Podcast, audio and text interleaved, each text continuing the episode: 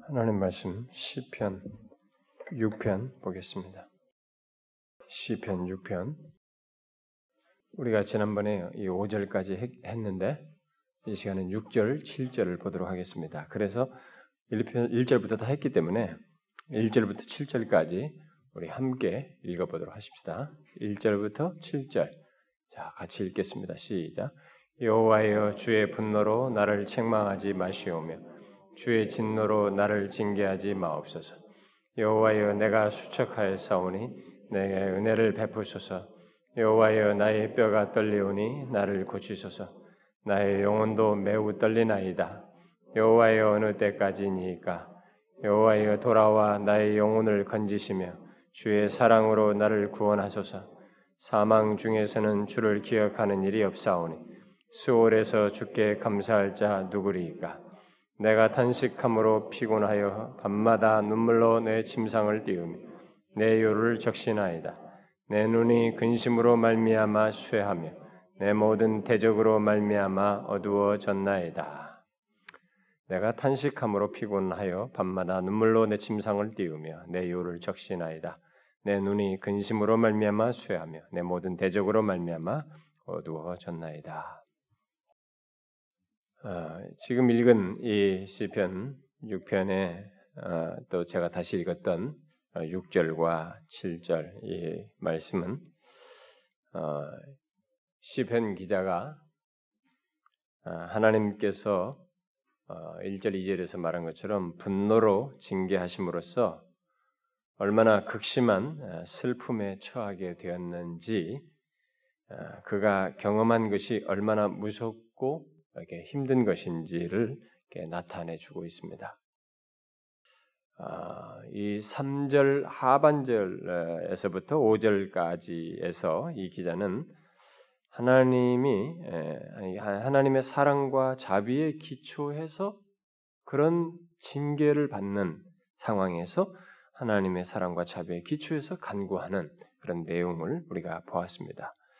자, 이제 여기서 이 기자는 하나님을 향한 자신의 태도에 대해서 말하고 있습니다. 오늘 보는 6절과 예, 7절에서 결국 오늘 본문에서 이 시편 기자는 자신의 죄 때문에 음? 자신의 죄 때문에 심히 고통받고 있다는 것을 나타내 주고 있습니다.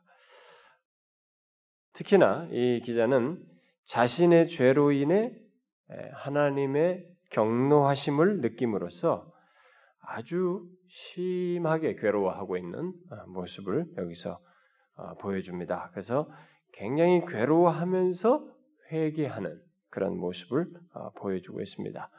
분명히 오늘 이 6절과 7절 말씀은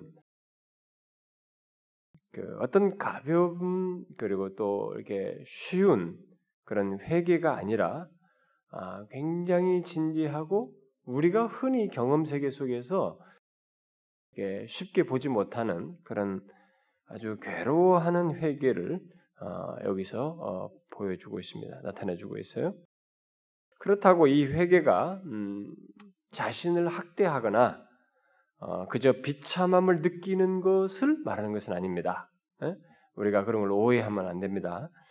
아, 만일 어떤 그리스도인이 어, 그저 자신의 비참함만을 가지고 어, 그거 비참함만을 생각하면서 어, 하나님께 자기가 어떻다고 뭐 회개를 한다면 그것은 너무 자기 주관적이고 자기 중심적이고 이기적인 것이라고 볼 수 있겠죠. 왜냐하면 자신이 지은 죄에 대해서 죄에 대해서나 또 그 죄를 하나님께 지었다고 하는 생각, 음? 곧 하나님께 대한 생각은 안 하고 하나님께 지었다는 생각은 안 하고 그저 자신의 비참한 처지만을 생각하면서 말하는 것이기 때문에 음, 너무 자기중심적이고 이기적이라고 볼 수 있죠. 우리가 본래 죄는 하나님께 지은 것이기 때문에 죄로 인해서 슬퍼할 때는 사실은 하나님께 죄를 지었다는 것 때문에 슬퍼하는 것입니다. 어? 내뭐 무슨 한탄하듯이 막 내 자신을 막그 어? 자기 자신의 뭐 일종의 타령하듯이 그렇게 회개하는 것이 아닙니다. 어, 저는 이제 많은 성도들이 어, 예, 그렇게 그런 식으로 이게 회개하는 것을 봐왔어요. 어, 교회에서 생활하면서 사역하면서 다시 말해서 자신의 비참함 지금 형 자기가 굉장히 그뭐 하나님의 진노로 어, 어, 떤 어떤 징계를 통해서든 뭐 있는 것으로 어떤 자기가 지금 처하게 된 그 비참함 그것만을 이게 굉장히 중요하게 생각하면서 어, 회개하는 어? 그러니까 이게 비슷해 보이는데 다른 다른 거죠. 어, 그런 것을 보았습니다. 그러나 그런 것은 어, 정상적인 온, 성경에서 말하는 온전한 회개가 아닙니다. 그것은 자기중심적이고 이기적인 회개라고 볼 수 있겠죠. 여기 시편 기자는 그런 이기적인 회개 그런 기도를 하고 있는 것이 아닙니다. 오늘 본문에 나오는 이, 이 시편 기자의 깊은 눈물은 하나님 앞에서 하나님께 죄를 범했다는 사실 때문에 흘리는 것이에요. 오직 하나님께 간절히 기도할 때 볼 수 있는 모습입니다. 그런 가운데서 흘리는 눈물이에요. 우리는 이런 것을 배워야 됩니다. 다시 배운다기보다는 이런 것을 정확하게 알아야 돼요. 깨달아야 됩니다. 여기서 이 시편 기자는 자신의 죄와 그 어, 비참함을 간절히 하나님 앞에 고백을 하고 있는 것입니다. 물론 우리는 여기서 이 기자가 이렇게 기도한 것을 가지고 누구나 이런 식으로 기도를 해야만이 하나님께서 그 기도를 들으신다는 것을 우리에게 밝혀주려고 한다든가, 어? 그 그것을 위해서 뭐 어, 우리에게 가르쳐 주려고 기록, 했다고 말할 수 없습니다. 오늘 본문은 어, 그런 것을 말하는 것이 아닙니다. 단지 하나님의 이런 경노하심에 대해서 이 기자가 그것을 얼마나 심각하게 생각하고 있는가. 어? 자신의 삶의 경험 속에서 하나님이 자기에 대해서 자신의 죄로 인해서 분노하시고 경노하시고 징계하신다는 것에 대해서 이것을 얼마나 심각하게 생각하고 있는가, 또 얼마나 진실하게 그 문제로 인해서 하나님께 반응하는가를 우리에게 보여주는 것입니다. 제가 지난 시간에도 이 앞부분 얘기하면서 얘기했지만은 교회 다니 신앙생활하는 사람이 자신의 삶의 경험 속에서 하나님이 자신의 어떤 문제로든지 죄로 인해든 하나님께서 징계하신다, 자기를 하나님이 그 어, 분노하신다, 진노하신다는 것에 대해서조차도 분별하지 못하고 그런 것으로 인해서도 하나님 앞에 절규하지 못하면서 그 상황을 지나는 그런 신자들이 있어요. 그냥 자기 인생에서 얼마든 있을 수 있는 것으로 생각하면서 지나가는 자, 잘못하면은 지나치게 모든 것을 이렇게 이렇게 어, 뭐 예를 들어서 그 요배 친구들처럼 아 네가 죄를 범했기 때문에 이런 거야. 모든 것을 다 죄로만 연결시키면서 잘못하면서 극단적으로 치유를 칠 수 있는 여지가 있기는 하지만 대체적으로 이 시편 기자와 같이 하나님께 대한 하나님에 대한 이해가 분명하고 하나님께 진실하려고 하는 마음의 중심성이 가진 사람에게는 대체적으로 그렇게 치우치지 않아요. 어? 요배 친구들처럼 치우치지 않습니다. 오히려 이런 문제에 대해서 잘 분별하는 것입니다. 자신의 삶 속에서 있게 되는 이 문제에 대해서 영적인 예민함이 바른 예민함이 있기 때문에 분별을 제대로 하는 것입니다. 아, 내가 왜 이런 것이 있는가? 어? 왜 하나님께서 이런 이런 경험 속에서 여기서 하나님께서 이런 일을 하실 때 이것이 하나님의 진노라고 할 때 이것이 자신에게 아 이게 가벼운 문제가 아니다. 어? 그것을 잘 분별하고 그것으로 인해서 하나님께 진실하게 반응하는 이런 일이 있게 되는 것입니다. 어떤 사람들은 성격이 너무 낙천적인 나머지 자신의 삶 속에서 하나님의 진노로 있게 된 것이고 자신의 죄로 인해서 하나님이 싫어하신다는 것을 보이심에도 불구하고 아 이것은 뭐 인생 삶에서 이럴 수 있는 거야. 우리가 언제 이랬나? 하나님은 언제나 이래서 이런 걸 통해서 기회를 주시지.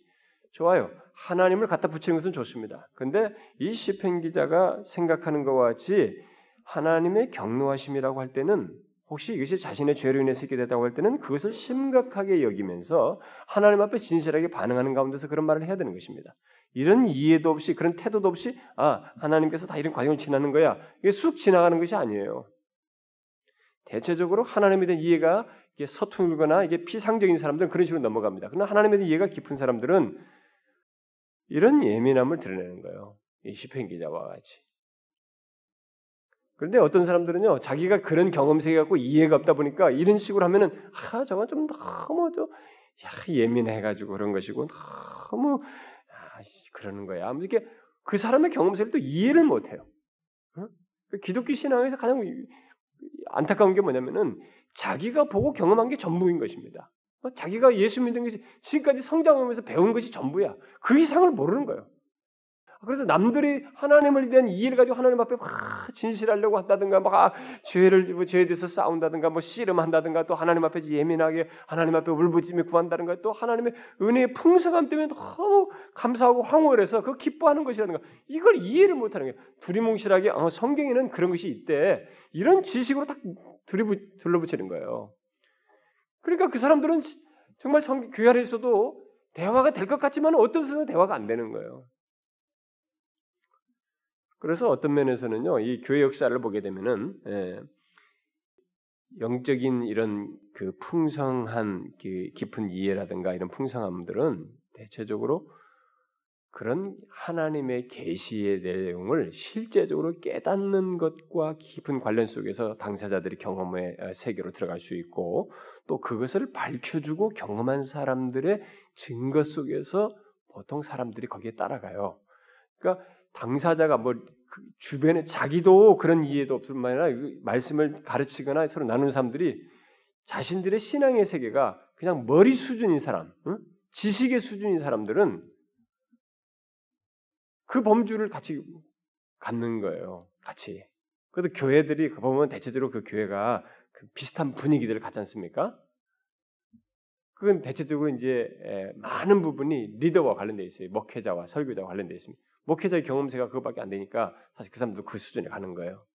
또 어떤 사람은 또그 이렇다 보니까 너무 한쪽 목회자가 너무 신비주의로 가니까 성도들도 다 신비주의. 목사가 맨날 성공 성공하니까 뭐 다 성도들이 성공에 목말라 있는 거예요. 다 실용주의에 빠지고.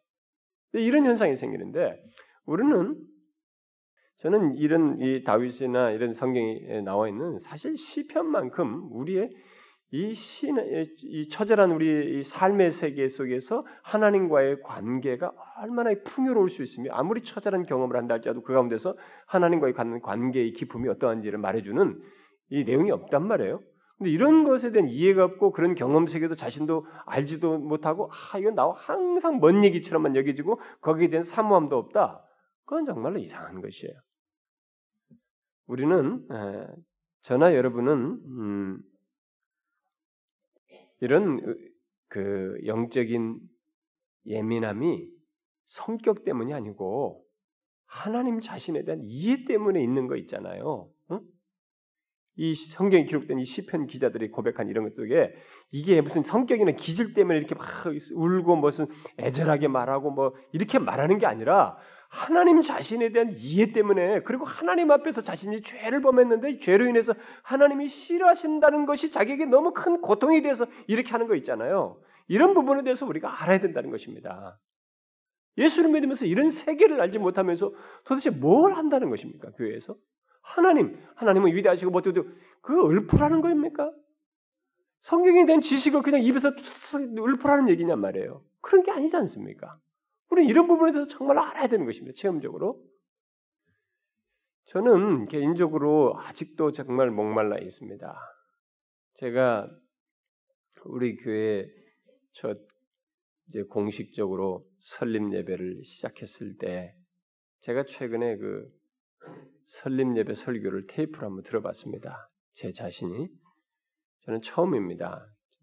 우리가 교회 설립한 99년 9월에 설립 예배 때 첫 설교를 했던 그것을 제가 뭐 책으로는 만들면서 제가 한번 정리를 했습니다만 테이블 한번 다시 들어보았는데 저는 그때도 그런 얘기를 했습니다만은 아직도 저는 목말라 있습니다. 그것은 하나님께서 하시는 세계가 있기 때문에 하나님의 하나님께서 일하시는 일하심의 방식이 있고 우리가 보편 타당하게 보편적으로 생각하고 상식적으로 생각하는 그런 범주 정도가 아닌 하나님의 은혜의 세계가 있고 주님의 일하심의 세계가 있기 때문에 그리고 하나님의 백성들 가운데서 자신의 임재와 살아계심을 증거하시면서 능하게 하시는 또 부흥케 하시는 이런 역사가 있기 때문에 저는 그 부분에 대해서 보기를 원하고 처음부터 개척할 때 그런 것이 제 마음속에 너무 강렬했기 때문에 그런 것을 언젠가 새 사역 속에서 보게 해 주시기를 바라고 만약에 설사 아니라 할지라도 저는 제, 제가 아는 바가 있기 때문에 계시된 내용이 있기 때문에 끝까지 그것을 갈망하면서 제 사역을 마무리할 때까지 가고 싶습니다. 옛날에 미국에서 초기 그 부흥의 역사가 일어났을 때 어떤 설교자는 자기 지역에서 몇십 년 동안을 부흥에 대해서 왜 간구하면서 구하고 그랬습니다.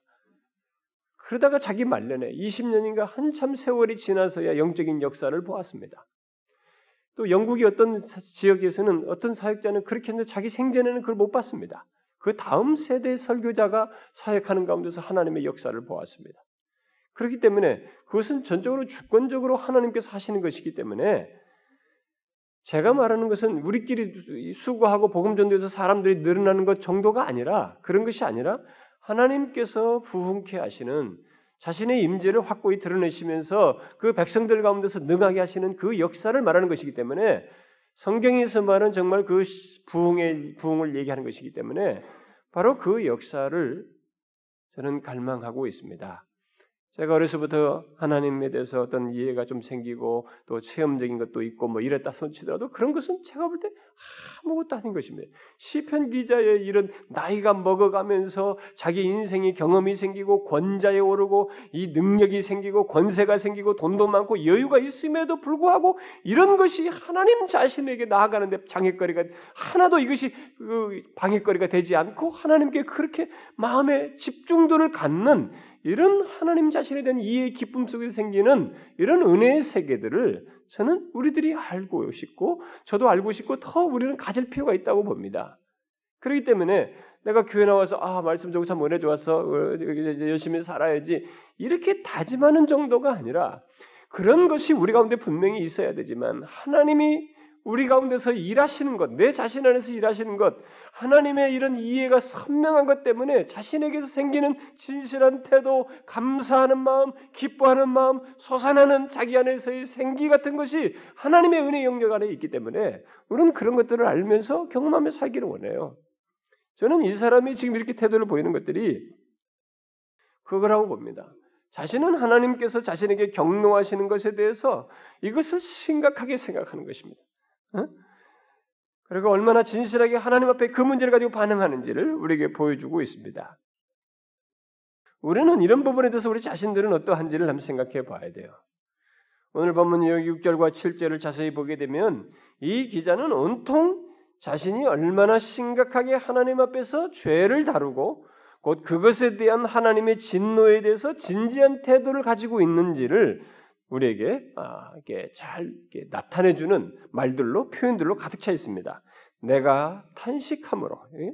그러니까 탄식한다고 말하고 있습니다. 어, 그런 문제로 인해서 또 그것도 피곤하여서 그러니까 어, 슬퍼하다가 지칠 정도로가 됐다는 거죠. 슬퍼하다가 지칠 정도, 피곤할 정도가 됐다는. 심지어 이 기자는 자신의 눈물이 얼마나 많았는지 침상이 예?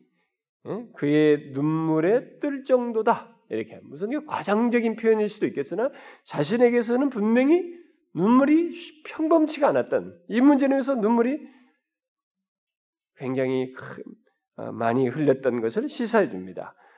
어, 그가 얼마나 오랫동안 또 그렇게 눈물을 이렇게 어, 눈물로 보냈는지를 우리가 잘 모르지만 그가 흘린 눈물이 참으로 많았다는 차원에서 자신의 요로 여기 보니까 적시었다. 음? 내 요를 적시었습니다. 이렇게 말하고 있습니다. 오늘날 하나님의 백성들 가운데 사라진 것 중에 하나가 하나님 앞에서 진지하게 흘리는 눈물이에요. 저는 최근에 어떤 우리 우리나라의 이게 원로 목사님이신 분이 그 뭐 눈물이 사라졌다라고 하는 글을 뭐 제목 뭐 그런 내용의 책을 하나 썼다는 걸 봤어요. 제가 그걸 지금 빨리 사서 읽어보려고 하고 지금 미루고 있, 기회를 못 놓쳤는데, 근데 그분이 몇십 년 전에 그런 말을 했다는 거예요. 근데 그것이 이제 이제서야 책으로 나왔다는 것입니다. 근데 그분은 그분대로 지금 이제 연세가 90이 넘으셨는데 우리 한국 교회 지금까지 몇십 년에 살아오면서 몇십 년 전에 그런 말을 했다는 것입니다. 그건 뭐큰 그 얘기고 저는 그런 얘기를 말하기 전에 제가 이런 얘기를 일찍이 한 적이 있습니다. 근데 사실 실제로 우리 오늘날의 우리 자신들을 보게 되면 오늘날 예수 믿는 사람들 가운데 사라진 것이 하나 있는데요. 여러 가지가 있겠습니다만 그 중에 하나가 하나님 앞에서 진지하게 흘리는 눈물입니다. 여러분은 어떻습니까? 나는 이 사람이 이렇게 어? 하나님의 경노하심에 대해서 어? 자신의 죄에 대해서 그렇게 하신 것에서 얼마나 심각하게 그 문제를 다루면서 눈물로 이렇게 적신다고 말하는 정도인데 여러분 잘 보세요. 우리들이 진짜 눈물이 사라지지 않았습니까?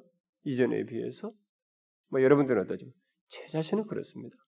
저는 그것이 탄식스럽기도 합니다. 그래서 제가 종종 그렇게 기도를 합니다. 제가 하나님 앞에서 이게 뭐 눈물을 짜내서 짜자는 게 아니라 어? 정말 하나님 앞에서 갖는 진실한 눈물이 있잖아요. 응? 성경은 눈물을 흘린다고 해서 그것이 진실하다거나 그것이 눈물이 있으면 참된 회개라고 말하고 있지는 않습니다. 그러나 우리 인간의 정서에 있어서 부인할 수 없는 한 가지는 무엇인가 진실하면 거기에 눈물이 수반됩니다. 특히 우리의 신앙 세계에서 신기한 사실 한 가지는 하나님 앞에서 진지하게 회개하면 또 하나님 앞에 하는 간구가 간절하면 거기에서도 이런 감동스러운 눈물이 생겨요.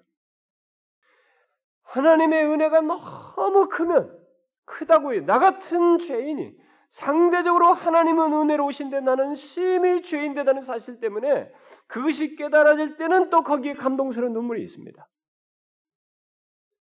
성령에 의한 감화 감동에 의해서 그런 일이 실제로 있습니다. 그러나 오늘날 그리스도인들의 간구 속에는 그런 눈물이 메말라져 가고 있다는 것입니다. 응? 물론 제가 볼 때 우리 교회에서는 모르겠어요. 그런 이런 의미에서의 그런 감동스러운 눈물을 흘리면서 하나님 앞에 은혜를 경험하는 사람들이 뭐 저는 많이 있다고 봅니다. 많이 있다고 봅니다만은 시편 기자가 이렇게 다루는 이런 거 있잖아요.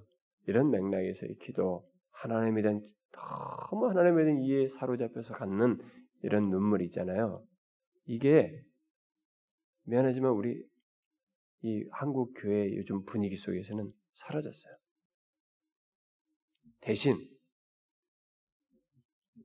이렇게 만든 기쁨의 눈물이 있어요. 아, 찬양하다가 찬송 가사에 황홀하고 그 가사에 감동되어서 거기서 눈물을 흘리는 거예요. 그런데 자신의 죄를 인하여서 하나님이 싫어하시는 것을 진지하게 생각하면서 그것을 인하여서 하나님 앞에 이렇게 눈물을 적시는 이것은 요즘 많이 거의 사라졌습니다. 희한한 현상이에요. 만든 이 눈물은 있어요. 어? 찬양 인도자가 자 여러분 성령의 감동 아래서 여러분들 은혜 받고 싶습니까? 앉아서 나태하게 찬송하지 마시고 다 일어나십시오. 그리고 마음껏 뛰십시오. 은혜를 달라고 점프하면서 찬송하십시오. 그럼 막 점프하면서 방방 뜹니다. 어? 제가 청년들 집회 가보면 아 저는 적응이 안 돼가지고 정말로 힘듭니다. 그러니까 뭐 제가 그렇다고 해서 그걸 뭐라고 할 수가 없어요. 나는 단지 너희들이 진지하게 진실하게만 하라 그렇게 말하고 마는데 달립니다. 뭐 또 가뜩이나 이렇게 찬송가 이게, 비팅 때리는 이게 조금만 이렇게 박자가 좀 빨라진다. 그러면 뭐 빠른 곡이 나오면 앉았다가도 다 일어나요 일단 또. 그러자 방방방 뜹니다. 그래서 어떤 사람은 뭐 가사가 굉장히 은혜로우면 가사에 감동돼서 눈물도 흘리고 그럽니다. 그러나 대체로 점프하면서 뛰는 그 가운데서는 땀을 많이 흘리죠. 눈물이 아니라 대체적으로. 예. 제, 가 많이 가본 사례는 그랬습니다. 대부분. 근데 어쨌든 나는 그가 그 자체까지 이제는 말할 힘이 없습니다. 솔직히 왜냐하면 절대적인 대세예요. 절대적인 대세입니다. 근데 문제는 뭐냐면 이런 눈물이 사라졌다는 거예요. 제 자신에게도 지금 하는 얘기입니다. 여기 시편 기자인 다윗 그리고 성숙한 신자요 하나님과 많은 교제와 체험이 있었던 이 다윗이 자신의 죄에 대한 하나님의 반응 때문에 얼마나 많은 눈물을 흘리는지를 묘사해주고 있거든요. 응? 여러분들은 이래 본 적이 있습니까? 자신의 죄에 대해서 하나님이 싫어하시고 진노하신다는 것 때문에 여러분들은 그것이 자신에게 아픔이 되고 눈물이 흘리게 되는 이런 눈물을 흘리게 되는 내용이 되냐는 거예요. 우리는 너무 이렇게 죄에 익숙해 있고 그것을 하나님 앞에 진작에 다루지 않는 삶의 습관이 있다 보니까 그냥 쓱쓱쓱 지나가지만은 다윗은 이 본문을 통해서 참 눈물이 이렇게 많이 흘리면서 이 문제를 다루는 그것은 하나님 때문에 그렇죠. 하나님 자신에 대한 이해 때문에 그런 것이죠. 우리는 여기서 한 가지 질문을 어, 해야 합니다. 우리는 얼마나 하나님의 반응에 대해서 민감한가를. 제가 언젠가 하나님께 뭐 한두 두 달도 안 됐나요? 기도하면서 새벽 기도 시간에 기도하면서 하나님 제가 눈물이 말라 했습니다. 하나님 앞에서 진지하게 그 은혜에 너무 감사하고 또 내가 진실하고 싶어서 흘렸던 눈물이 다 말랐습니다. 제게 그런 눈물을 다시 갖게 해주십시오. 그것은 여러분 마음이잖아요. 눈물 자체가 아니지 않습니까? 그런 마음을 상실했다는 거 아니겠어요? 그건 제 자신의 고백이고요. 우리가 한번 모두 생각해 볼 일이에요. 우리는 얼마나 하나님의 반응에 대해서 이런 이렇게 나에 대한 하나님의 이런 반응에 대해서 우리는 민감한가라는 거예요. 나의 죄로 인한 것이든 내가 처한 상황으로 인한 것이든 하나님의 반응에 우리가 얼마나 민감한가라는 것입니다. 무딘 심려, 무딘 마음으로 하나님을 믿을 때 우리는 하나님의 은혜를 덧입을 수가 없습니다. 은혜가 있어도 은혜가 은혜인지를 당사자는 모릅니다. 옆에 사람이 지금 은혜를 받아도 자기에게는 이것은 그냥 종교적인 현상으로 보는 것입니다. 자신의 마음이 무디면은요 하나님의 은혜를 당사자부터 그것을 덧입지 못하고 못 누리고요 옆에 있어도 분별을 못 합니다. 그거 그냥 평범한 얘기처럼 보이는 거예요. 이 기자는 자신의 눈이 근심으로 말미암아 쇠하다 그랬습니다. 여기 근심이라는 말은 슬픔이라는 말로 번역해도 됩니다. 오히려 그게 나을 수 있어요. 이 기자는 깊은 슬픔으로 자신의 눈에 시력이 이렇게 쇠할 정도가 되었다는 것입니다. 여기 쇠하였다라는 말 뒤에 이또 어, 어두워졌나이다라는 말이 나오는데 이건 같은 말입니다. 그러니까 이 기자는 하나님께서 자신을 향해 은혜로 임하지 않으시고 진노로 임하신다는 것 때문에 이 정도로 몹시 슬퍼하고 있는 거예요. 눈이 쇠하고 시력의 시력이 약해질 정도로 슬퍼했다는 겁니다. 나는 질문이 생깁니다. 정말 여기서 아니 도대체 이렇게 하는 마음은 도대체 뭐냐? 어? 아니 왜 이렇게까지 하느냐? 이게 너무 광신자 아닌가 이게? 너무 종교적인 것이 아닌가? 어? 이런 반감스러운 질문도 생깁니다 한편에서 많은 눈물이 그의 눈을 쇠하겠다는 것입니다. 그의 시력이 약하게 만들어졌다는 거예요. 여러분 질문이 안 생깁니까? 도대체 어떤 마음에서 슬퍼했길래? 도대체 뭐가 이렇게 슬프게 할 것이며?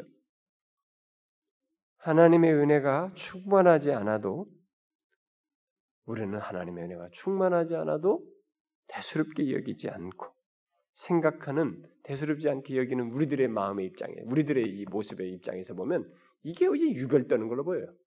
어? 하나님의 무슨 뭐 충만한 은혜 그거 없어도 크게 심각하게 생각하지 않는 우리들에게 있어서는 이게 좀 이상해 보입니다. 그에 비해서 이 사람은 아, 얼마나 하나님을 충분히 알았기에 하나님에 대한 이해가 또 자신의 존재와 삶에서 하나님이 얼마나 절대적인 위치에 있고 그분의 마음에 흡족한 문제가 자기에게 얼마나 비중이 컸기에 자신에게 있는 은혜는 겉치고 하나님의 진노에 대해서 이토록 슬퍼할까? 의문이 생깁니다. 여러분 한번 생각해 보십시오. 여러분은 자신에게 이 삶 속에서 생겨 있는 어? 이런 그 하나님의 반응에 대해서 여러분들은 예민해하며 이 정도로 이렇게 진지한 태도를 갖습니까? 이런 눈물을 흘려 보셨습니까? 만약 우리가 여기서 이런 체험의 갭이 있다면 그것은 하나님에 대한 이해의, 이해의 차이일 겁니다. 우리는 다른 것을 생각할 수 없어요. 아, 이런 체험을 해야 돼. 이런 크리스천의 경험세가 있으면서 이 단순한 경험 문제가 아니고 이런 경험의 차이는 지금 하나님의 이해의 차이거든요. 그러면 우리가 생각해 볼 일이에요. 나의 삶 속에서 죄도 예민해지는 것은 하나님에 대한 이해가 선명하기 때문에 죄도 예민해지는 게 아닌 것이고 하나님 앞에 정직하고 진실하고 싶은 것이 그것이 예민해진다면 그것도 하나님의 이해가 크기 때문에 그럴 것이고 이 모든 것이 하나님의 이해와 밀접하게 관련되어 있는 것입니다. 어떻습니까, 여러분? 우리들은 이런 부분에서 어떻습니까? 그런 모습이 우리에게 있나요? 분명 우리는 이 다윗의 이런 모습과 비교해 볼 때 영적으로 무딘 것이 아닌가 이렇게 생각하게 됩니다. 제가 믿기로는 이같이 진실한 회개와 간구를 하는 것에 대해서 하나님은 거절하신 적이 없습니다. 성경이 어디에도 그런 것을 거절하시는 분으로 묘사한 적이 없어요. 하나님은 그저 이런 것에 대해서 무관심한 듯이 어? 지나가듯이 몰라라 하면서 행하시는 그런 분이 결코 아닙니다. 하나님은 그의 백성들의 아버지셔요. 우리 아버지십니다. 여러분 아이들의 울음에 여러분들이 몰라라 합니까? 여러분들 이 애아빠들, 애엄마들 보면 우리가 볼 때는 누구의 애 눈물인지 아니 울음소리인지 무슨 비명소리인지 우리는 비슷비슷합니다. 그러나 자기 부모들은 다 알잖아요. 아, 저건 내 자식 소리구나. 딱 나가지 않습니까? 우리가요, 그 저쪽에 보면 펭귄들 있잖아요. 막 수도 없이 많은 그 펭귄인데 똑같아 보이잖아요. 근데 거기서 다 알아본다는 거예요. 자기 소리로 부모 자식이 다 알아본다는 거예요. 하물며 전지전능하신 하나님이 우리에 대해서 모르시겠어요? 하나님은 우리의 아버지십니다. 이런 태도에 대해서 하나님은 절대로 몰라라지 않습니다. 반드시 반응하셔요. 우리는 뭐 그것을 그 다음 내용에서 어, 보게 되겠습니다만은 우리는 얼마나 하나님 앞에서 이런 모습이 아름다운 것인지를 결국 봐야 됩니다. 당사자로서는 비참해서 그래서 하나님으로도 징계받는 것이 싫어서 이렇게 막 안타까워하지만 사실상 우리에게 기록된 이 계시의 내용은 이게 너무 아름답다는 것입니다. 그걸 우리에게 후대에 남겨진 우리에게 계시의 말씀으로 남겨준 것입니다. 하나님은 이것을 기뻐하시는 것입니다. 자신 앞에서 죄를 범한 것으로 인해서 하나님이 징계하신 것을 예민해하고 그것을 하나님이 싫어하신다는 것에 자기도 아파하면서 예민하게 다루고 진지하게 다루는 이 모습을 하나님은 기뻐하시는 겁니다. 고치시죠. 회복하십니다. 나서십니다. 하나님이. 그러니까 우리는 하나님 앞에 완전할 수가 없습니다. 완전한 순종을 하면서 진실한 신자로서 막 모든 걸 완벽하게 갈 수가 없습니다. 우리는 언젠가 우리들 속에 자기도 모르게 죄를 범하고 넘어질 수가 있습니다. 때로는 죄를 범하면서도 이것을 방치한 채 지날 수도 있습니다. 다윗도 1년씩이나 지났잖아요. 나단 선제를 보내서 말씀하시잖아요. 그러나 중요한 건 뭡니까? 사람이 우리가 그럴 수 있어요. 그렇게 자기가 범한 것을 은폐하면서 다 잊고 자기의 잊어버린 망각을 가지고 모든 것을 다 정리하는. 내가 잊었으니 이것은 다 덮었을 것이다. 괜찮을 것이다 하면서 넘어가려고 하는 본능이 있기 때문에 우리 본성이 그렇게 갈 수 있습니다. 하나님이 밝히셨어요. 다윗이 어떻게 했습니까? 진지하게 회개합니다. 우리가 시편 51편을 보면 이 사람이 얼마나 그걸 가지고 절규하는지 몰라요. 어떻게 합니까 하나님? 기뻐하십니다. 받아주셔요. 하나님은 우리가 완벽치 않은데 거기서 우리가 범하는 죄로 인해서 자신의 상황으로 인해서 하나님 앞에 나와서 구하는 것을 기뻐하십니다. 그걸 받아주셔요. 그걸 기뻐하시는 분이십니다. 그리고 이것을 통해서 하나님과의 관계는 더 밀착되는 것입니다. 죄를 범했는데 하나님 앞에 나와서 회개하면서 울부짖다가 더 가까워지는 것입니다. 그래서 죄가 있는 곳에 은혜가 있다는 것입니다. 죄를 지으면 은혜가 탁탁 떨어진다는 게 아니라 죄를 범했는데 이렇게 태도를 가짐으로써 하나님의 은혜를 더 깊이, 더 절절하게 나 같은 죄인에게 은혜 주시는 하나님은 너무 놀랍습니다. 라고 하면서 하나님의 은혜에 더 깊이 잠기게 되는 경험을 한다는 거예요.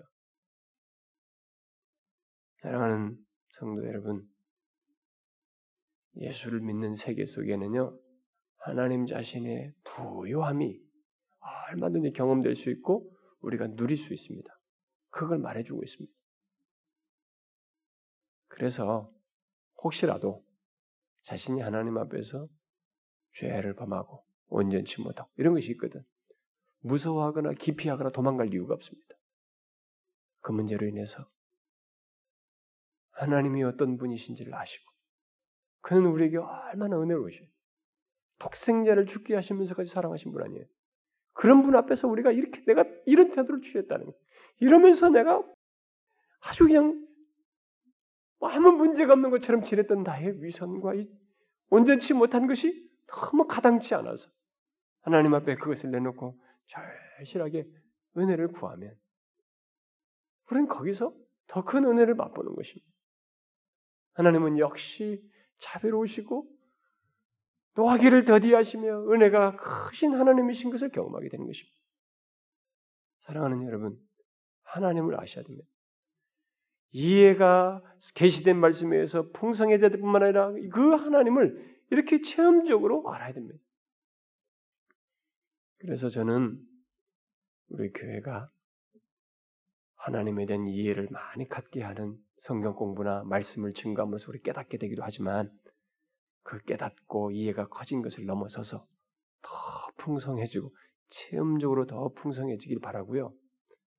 그러나 그런 개별적인 일상의 삶 속에서뿐만 아니라 제가 하나님께 간절히 구하기는 어느 때든지 우리 교회 하나님께서 자신이 앞선 역사 속에서 자신이 크게 임재를 드러내심으로써 한 회중과 무리가 주의 은혜에 사로잡히는 것 같은 부흥케 하시는 것 같은 그런 역사를 어느 때든지 우리에게 주시기를 바래요. 제가 말한 부흥은 수적인 것을 말하지 않습니다. 제가 이미 눈에 우리에게 얘기했습니다. 그건 하나님의 임재의 풍성함이에요. 임재의 확실함입니다. 우리는 우리가 지금 알고 경험한 것이 전부가 아니라는 것을 알고 하나님의 이 은혜 이런 시편 기자들과 같이 죄 있을 때에도 이럴 때에도 저럴 때에도 모든 상황에서 하나님에 대한 이해를 더 가지고 경험했던 것 같은 것을 우리도 구할 수 있고 경험할 수 있다는 것을 알고 구하자는 것이 지식으로만 아는 것이 아닙니다. 뭐 성경은 뭐라고 했고 성경 뭐 하나님 뭐라고 인용하는 게 뭐예요 이게? 그 하나님이 나의 하나님인 것이 삶 속에서 있어야 되는 거 아니에요? 네? 그 하나님이 절망스러운 나에게 세워주시는 하나님이고 힘주시는 하나님인 것이 사실이어야 되지 않느냐 이거예요. 우리에게 그런 은혜를 여러분 모두에게 그런 은혜를 주시고 경험케 하시길 바랍니다. 기도합시다. 하나님 아버지, 하나님이 자기 백성들에 대해서 얼마나 치밀하신지 우리가 잘 알고 또 하나님은 우리의 죄를 진노하실 때조차도 우리를 놓지 않기를 원하시고 우리를 사랑하시기 때문에 붙들기 위해서 그러시는 줄을 알고 그 하나님의 마음을 알아서 하나님의 싫어하신 것 때문에 우리도 싫어하고 그것 때문에 하나님 앞에서 이렇게 눈물을 흘리며 구하는 것과 같이 우리도 하나님 앞에서 진지한 눈물로써 우리의 마음을 토로하며 주님의 은혜를 구하는 저희들이 되게 하여 주옵소서. 오 주님이여 우리들의 신앙의 세계 속에서 하나님을 더 알아가는 것 그리고 주님과의 관계 속에서 풍성하고도 깊은 영적 체험들과 이해들을 가지고 신앙의 여정을 가질 수 있도록 도와주시옵소서. 주여 머리로만 지식으로만 하는 것이 아니라 삶 속에서 체험적으로 하나님을 더 깊이 깊이 알아가는 저희들 되게 하여 주시고 원하시옵거든 우리 교회 주님 자신의 임재를 크게 드러내셔서 온 지체들이 새로워지고 하나님의 은혜에 사로잡히게 되며 누구든지 오는 자들이 각성되고 회심되어지는 그런 역사 또한 보게 하여 주옵소서.